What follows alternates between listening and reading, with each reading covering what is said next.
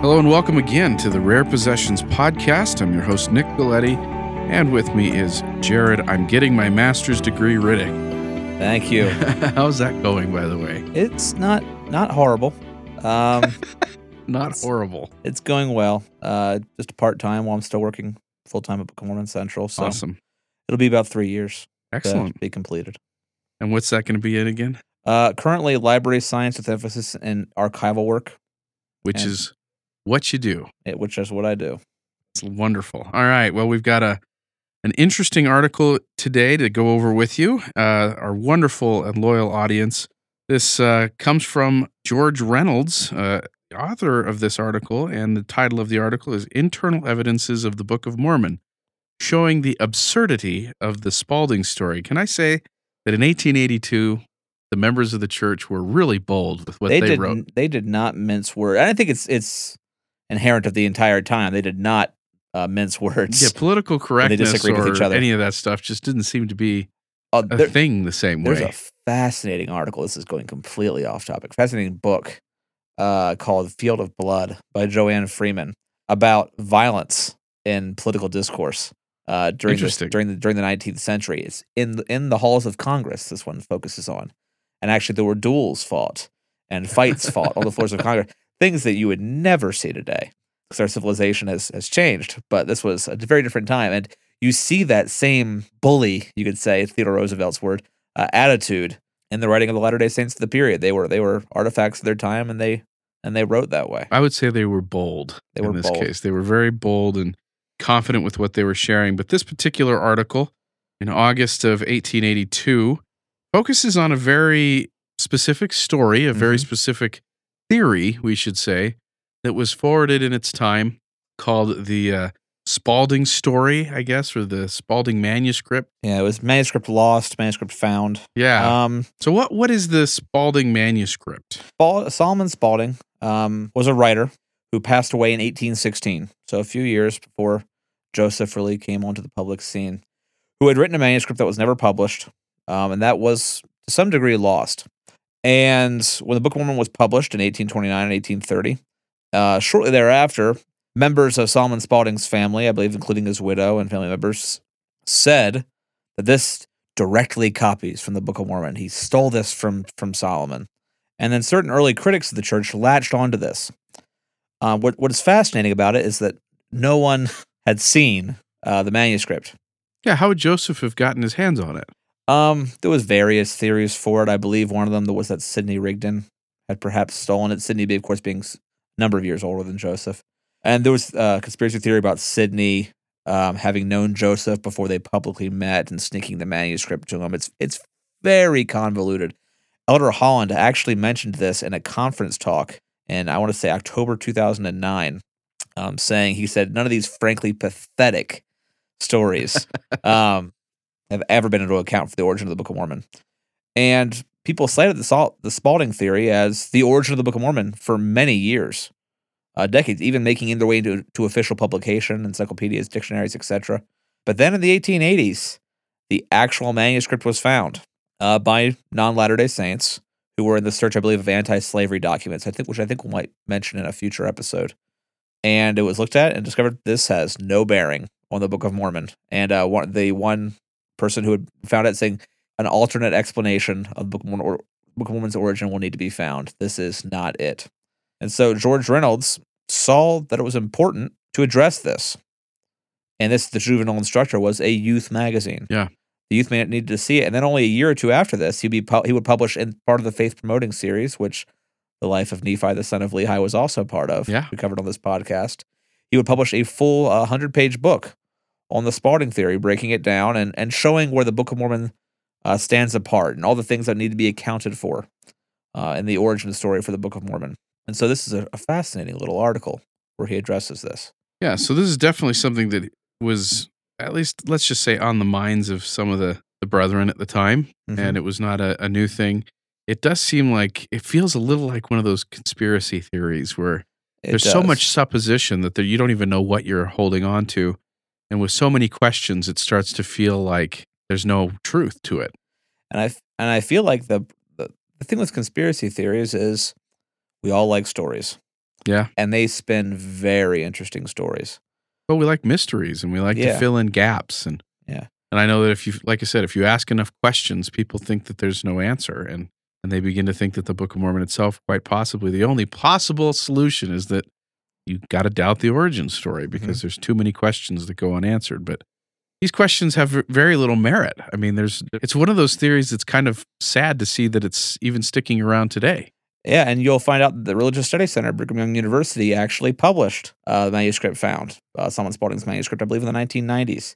And it is on the Book of Mormon Central Archive and will be linked in the description. So people can go and read it People for can go and read it. themselves and go, "Wow, this was lacking in substance." Yeah, uh, it's not a page turner. um, but it's the the theory still has legs today, and we see it uh, pop up. I've seen it pop up as recently as this week in comments saying, "When will you acknowledge that Spalding this that Solomon Spalding manuscript was the origin of the Book of Mormon?" Like, we usually, uh, I want to say, just grab them by the lapels, going, "Have you read the actual manuscript?" Because you'll see it's nothing like it. Well, you mentioned that George Reynolds wrote a book about this. Is that on the man, on the archive That too? that book is also What's it uh, called? Um, that book is called. I think it actually shares a title with the name of this article. I think this article actually was a test run for the book. The Myth of the Manuscript Found or the Absurdities of the Spalding Story? Mm-hmm. Published right? in 1883. Oh, that's a heavy title. it is. It is actually fairly light by 19th century standards. one of Parley P. Pratt's titles for one of his publications, I swear, went more than 40 words. Oh my gosh. I, I tried. I was making. I was working at a publisher at the time, and I was trying to fit it on the cover, and I think I just gave up. I just chopped the first few words off and made that the title instead. Nice. And that's not a very big book, but we can also link to that, or you Mhm. guys can search the Book of Mormon Central Archive to find some of these things we've talked about here on this episode. But we're going to jump right now into a reading of Internal Evidences of the Book of Mormon, showing the absurdity of the Spalding story by George Reynolds. Internal Evidences of the Book of Mormon, showing the absurdity of the Spalding story by George Reynolds, appearing in the Juvenile Instructor, August 1882. It is our purpose in this article to demonstrate from the Book of Mormon itself the absurdity of the Spalding story and the utter impossibility of the prophet Joseph Smith ever having used Mr. Spalding's reputed romance, the manuscript found, as the groundwork for that divine record. At different times since the publication of the Book of Mormon, various writers have undertaken to explain the plot and contents of the manuscript found, and to show how remarkable is the resemblance between it and the Book of Mormon. We are told by one reverend author that when the Book of Mormon was read to Solomon Spaulding's widow, brother, and six other persons well acquainted with Mr. Spaulding's writings, they immediately recognized in the Book of Mormon the same historical matter and names as composed the romance, although this reading took place some years after they had read the latter work.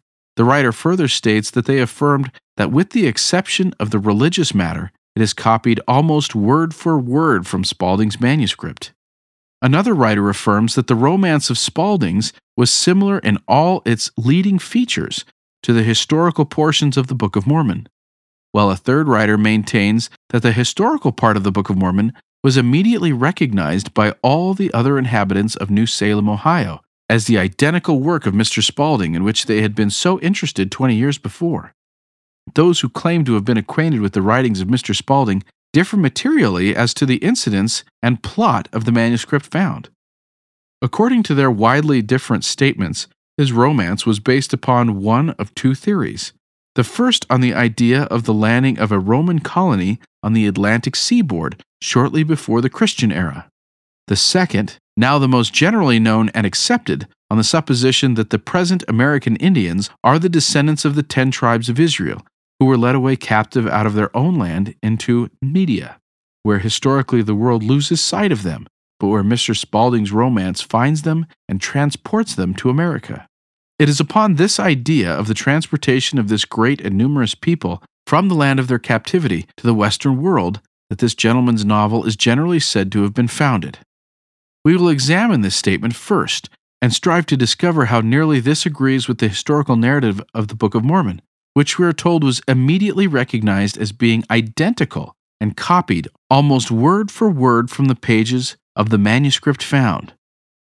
In the first place, it is well to remark that the Book of Mormon makes but very few references to the ten tribes, and in those few, it directly, plainly, and unequivocally states that the American Indians are not the descendants of the ten tribes, and further, that the ten tribes never were in America or any part of it during any portion of their existence as a nation. On the other hand, the Book of Mormon as directly informs us whom the aborigines or natives of this continent are descended. This being the case, how is it possible for the two works to be identical? But admitting for the sake of argument that Joseph Smith might have changed the statement of the author of the manuscript found in this one particular, we will proceed to show that such a supposition is utterly impossible. For to have retained the unities of the work and the consistencies of the story, for the story of the Book of Mormon is consistent with itself, he must have altered not only the leading features, but also the minor details of the whole historical narrative. He must have altered the place of departure, the circumstances of the journey, the route taken by the immigrants, the time of the emigration, and every other particular connected with such a great movement. We must recollect that the Book of Mormon gives the account of a small colony, perhaps about 30 or 40 souls, being led by the Lord from the city of Jerusalem through the wilderness south and east of that city to the borders of the Red Sea, thence for some distance in the same direction near its coast, and then across the Arabian Peninsula to the sea eastward. What insanity could have induced Mr. Spalding to propose such a route for the ten tribes? For of all of out of the way methods of researching the American continent from media, this would be the most inaccessible, difficult, roundabout, and improbable, and would carry them along the two sides of an acute angle by the time they reached the shore where the ship was built. It would almost certainly have taken these tribes close to, if not through, a portion of their own ancient homes, where it is reasonable to suppose nearly all would have desired to tarry, when we consider how great was the love that ancient Israel held for the rich land given to them by divine power. Mr. Spalding, as a student of the Bible, would have made no such blunder.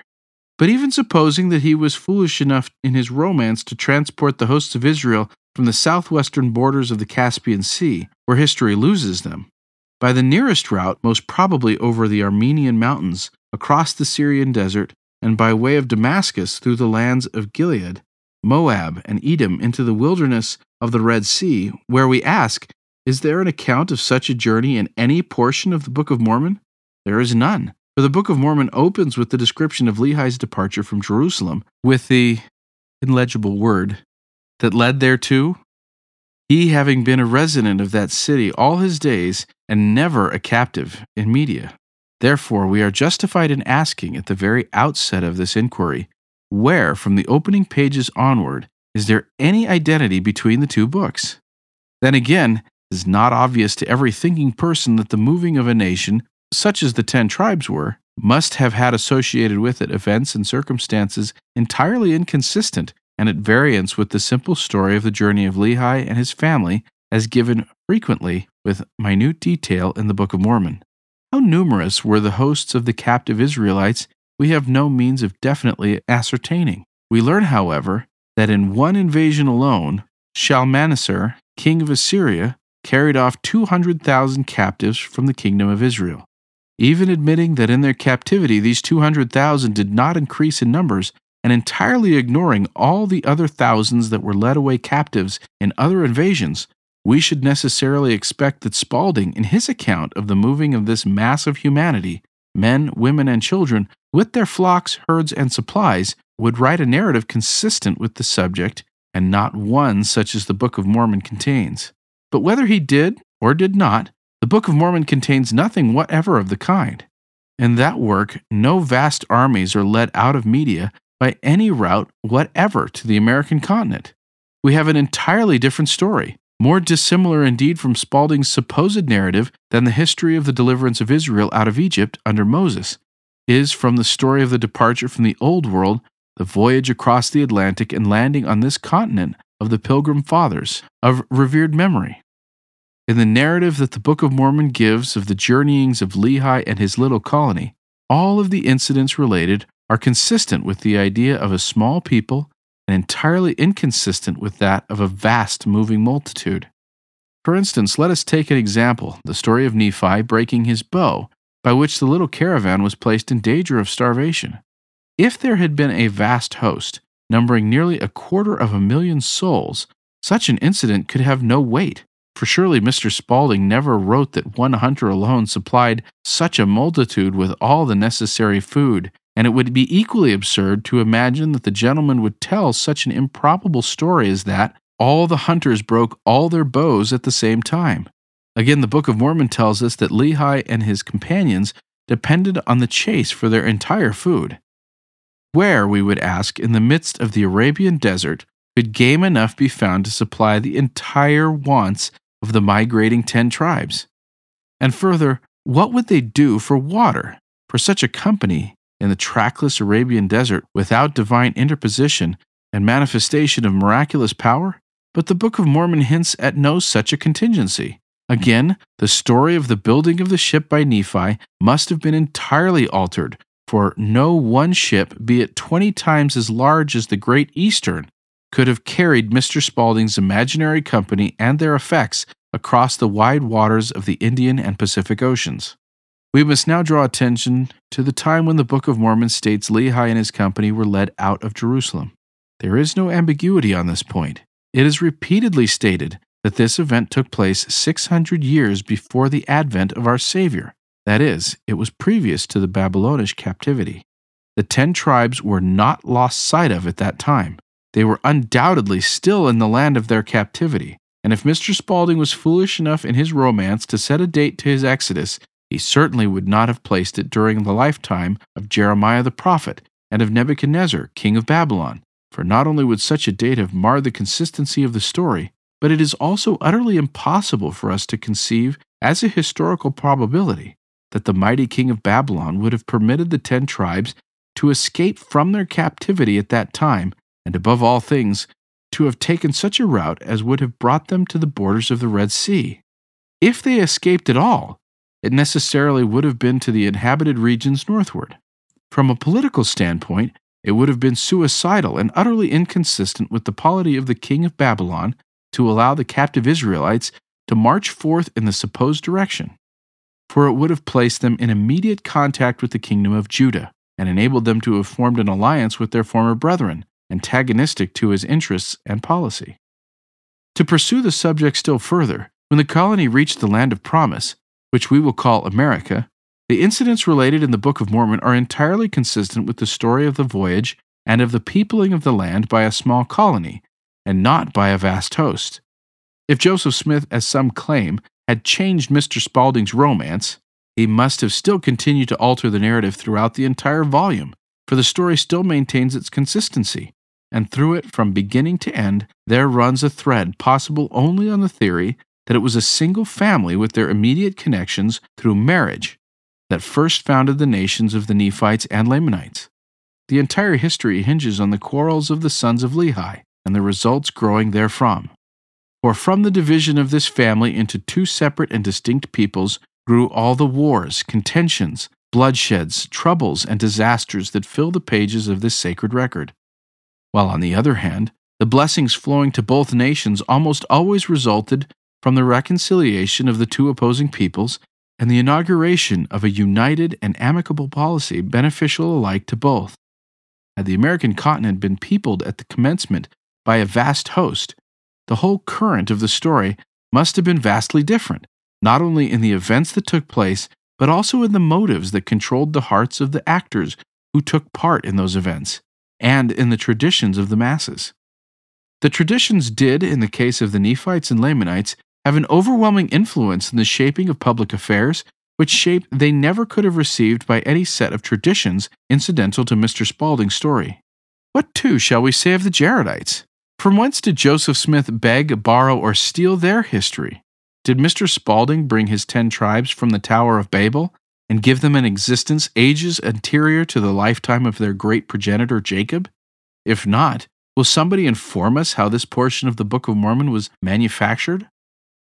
From the above, it is evident that if Mr. Spaulding's story was what its friends claim, then it never could have formed the groundwork of the Book of Mormon, for the whole historical narrative is different from beginning to end. And further, the story that certain old inhabitants of New Salem, who, it is said, recognized the Book of Mormon, either never made such a statement or they let their imagination run away with their memory into the endorsement of an impossible falsehood. Either way, there is a lie. If they asserted that the Book of Mormon is identical with the Spalding story, then they are guilty of having violated the truth. If they did not make this statement, then the falsehood is with those who, in their hatred to modern revelations, have invented their testimony. The same statement applies to those who assert that the Book of Mormon was copied almost word for word from the manuscript found. A book that is entirely dissimilar in its narrative cannot be exact in its wording. As well might we say, and be just as consistent and every way as truthful, that the history of England was copied from the adventures of Robinson Crusoe. The first is a truth, the other a fable. So it is with the Book of Mormon and the Spalding romance. If then the resemblance is so small between the Book of Mormon and the manuscript found, when we consider the 10 tribe version of the latter work, where is it possible there can be a shadow of similarity when we examine the Roman colony theory? For instance, Lehi left Jerusalem. Spaulding's heroes sailed from Rome. Lehi started on his journey not knowing whither the Lord would lead him. The Romans were bound for Britain. Lehi and his companions wandered for several years on land. The Roman party made the entire journey by water. Lehi traveled by way of the Arabian Peninsula and the Indian and Pacific Oceans. Spaulding's imaginary characters sailed by way of the Mediterranean Sea and the Atlantic Ocean. The travels of one party were considerably south of east, the voyage of the others west or northwest. One party landed on the South Pacific shore, the other on the North Atlantic. Mormon's record was written in Reformed Egyptian, the imaginary manuscript found in Latin.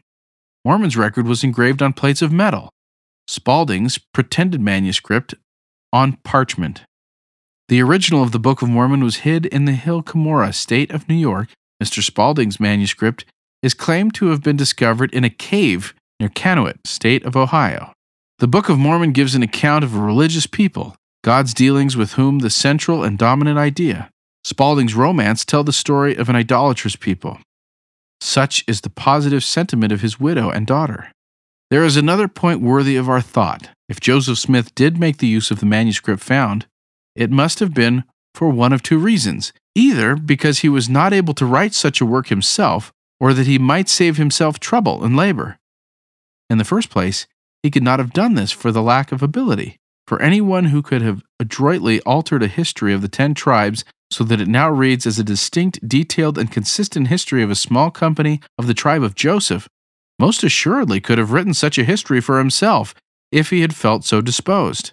Then again, he could not have done it to save himself work, for to so change a long history from one end to the other until it contradicted all it had previously asserted and became the harmonious history of another people, would save no man trouble.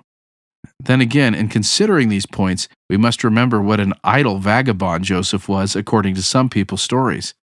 What could have possibly possessed him to do such an enormous amount of copying when, as literate as he was, such an operation would have been immensely hard work? Though it must be remembered all this time he was loafing around the street corners, telling fortunes and doing everything but honest toil. That is, if some folks' tales are to be believed. And again, supposing for a moment Joseph was an impostor, to show the weakness of our opponent's arguments, then he ran the risk of detection by copying another man's work. He ran that risk without a single motive, except it was the privilege of toiling for nothing, or the pleasure of being exposed when, by writing it himself, he need have no risk at all. Thank you for listening to the internal evidences of the Book of Mormon, showing the absurdity of the Spalding story by George Reynolds, as appearing in the Juvenile Instructor, August 1882.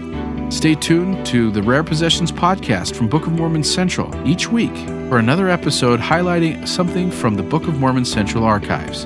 Visit us at archive.bookofmormoncentral.org.